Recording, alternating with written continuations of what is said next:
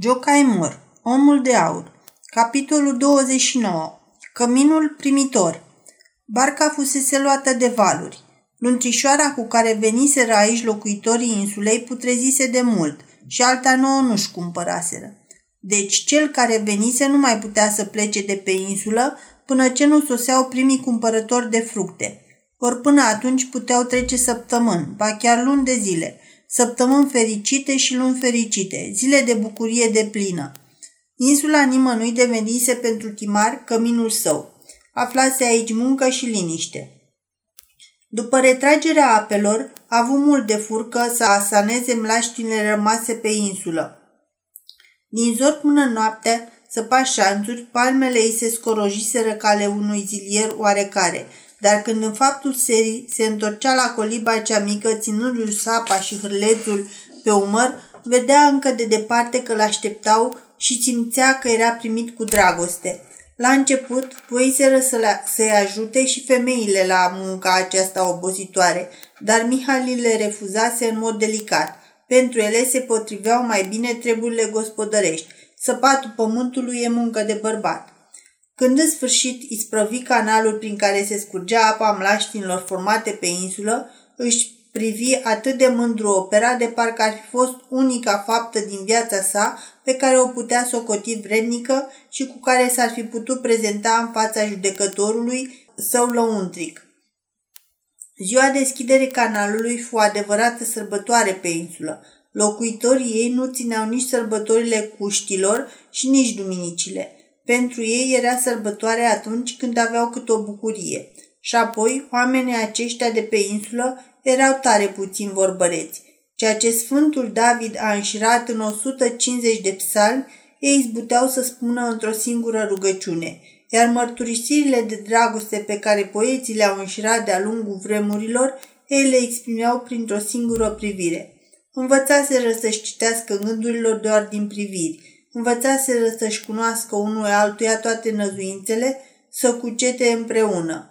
Cu fiecare zi ce trecea, Mihali era tot mai umit de Noemi. Era credincioasă, recunoscătoare, statornică, fără capricii, fără pretenții. Nu vădea nicio teamă, nici nu era îngrozită de ziua de mâine. Era fericită și răspundea fericire în jur și nu îl întreba niciodată. Ce va fi cu mine după ce vei pleca? O să mă lași oare aici sau o să mă iei cu tine? Oare bucurie se va revărsa asupra pentru că te iubesc? Preotul cărei religie cel care îți dă binecuvântare? Vei putea oare să fie al meu? Nu cumva altă femeie are drepturi asupra ta? Ce ești tu acolo în lumea pe care o colinzi? Ce fel de lume este aceea în care îți duci veacul? Nici din trăsăturile feței, nici din privirile ochilor ei, Timar nu izbutea să dezlușească măcar o umbră de îndoială. Stăruia doar acea unică și veșnică întrebare. Mă iubești? Uneori Tereza îi mai aducea aminte lui Timar despre lucrurile care de bună seamă îl așteptau acolo, în lumea de unde venise, dar Mihali o liniștise în privirea aceasta. Domnul Fabula Ianoș va ști să ducă totul la bun sfârșit. Când stăpâna insulei privea spre Noemi, care cu ochii ei blânzi albaștri căuta fața lui Timar, așa cum floarea soarelui căuta soarele, atunci ofta adânc. Cât de mult îl iubește. Timar simțea nevoia să sape șanțuri, să bată stâlpi în pământ, să împletească învelitor de nuiele, istovitoarea muncă trupească se lupta cu zbuciumul și mai istovitor din sufletul său. Ce se întâmpla în acest timp acolo afară, în lume? 30 de corăbii pluteau pe Dunăre, o goeletă pe mare, întreaga sa avere de milioane și milioane se afla în mâna unei femei. Și dacă între timp femeia aceasta, cuprinsă poate de un capriciu ușuratic, împrăștia, risipea în vânt toată averea, ruinându-și astfel bărbatul și casa, va putea el oare să se plângă cuiva? Nu era fire să se întâmple așa? Era fericit aici, acasă, și dorea să știe ce se întâmpla acolo, tot acasă. Sufletul lui Trăia în două locuri deodată, era rupt în două. Acolo îl chema averea, onoarea, poziția sa în lume. Aici îl chema dragostea sa. Fără doar și poate ar fi izbutit să plece de aici.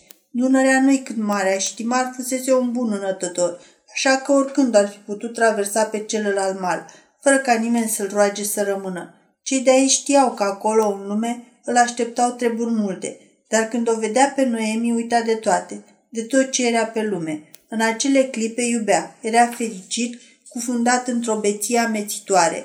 O, nu mă iubi atât de mult, șoptea fata, și astfel zilele treceau pe nesimțite. Sosi și vremea când se coc fructele. Ramurile pomilor de pe insulă începură să se plece până la pământ, îngreuiate de povara cea dulce.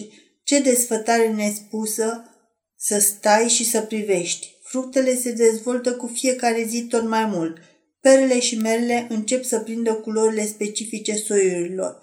Verdele devine arămiu sau se smălțează cu vinișoare galbene și roșii.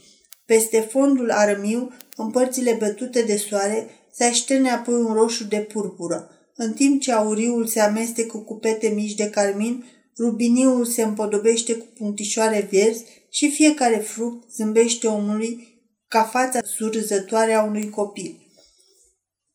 Timar ajută la culesul fructelor. Coșuri mari se umpleau cu bunătăți fără seamăn. Punându-le în coș, număra bucată cu bucată. Câte sute, câte mii de bucăți, ce comoară, aur adevărat. Dar într-o după amiază, în timp ce ajuta Noemiei să care un coș, plin spre magazie, zări oameni străini în fața colibei. Sosiseră cumpărătorii. După luni de zile, erau primii oameni care se înfățișau aducând vești din lumea de afară. Tocmai se târguiau cu Tereza în privința fructelor. Negoțul de schimb obișnuit pe insulă. Ca de obicei, Tereza voia să capete grâu, dar precupeții ofereau mult mai puțin grâu decât în anii trecuți. Să plângeau că grâul se scumpise din calea afară. Negustorii din Comarom se înghesuiau să-l cumpere, așa că ridicaseră prețul. Și ultimul bob era trimis la moară, iar făina o expediau în porturile de pe țărmul mării. Desigur că Tereza nu voia să creadă toate astea. Socotea că e târguială de, târguială de precupeți și nimic mai mult. Dar Timar, auzindu-i, devenea tot mai atent. Ideea pornise de la el – Oare ce ieșise din planul lui în lunile care trecuseră?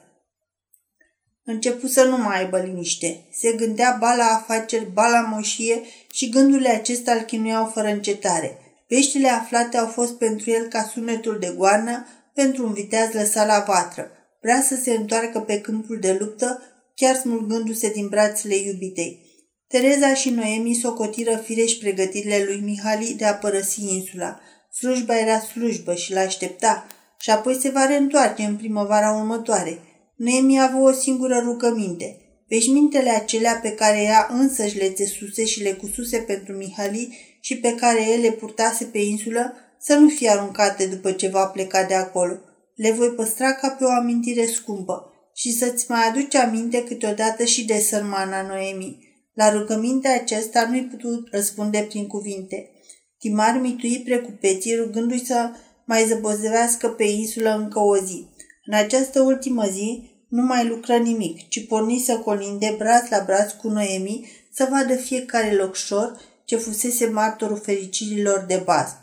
Frunza căzută aici, petala de colo, fiecare păstra o amintire. Pe fiecare erau scrise frânturi dintr-o poveste pe care doar doi îndrăgostiți pot să o dezlușească. O să mă mai iubești dacă nu o să mă mai vezi atâta vreme? Cât de repede trecu și această ultimă zi. Luntra și cerură să pornească de îndată ce se va însera, pentru că pe răcoare puteau văzli mai bine. Mihali trebuia așadar să-și a rămas bun. Noemi dădu dovadă de multă stăpânire de sine. Nu plânse, doar știa că Mihali se va reîntoarce. Se gândea mai mult la merindele pe care urma să-i le pregătească pentru drum și cum să vâre totul în geanta de vânătoare.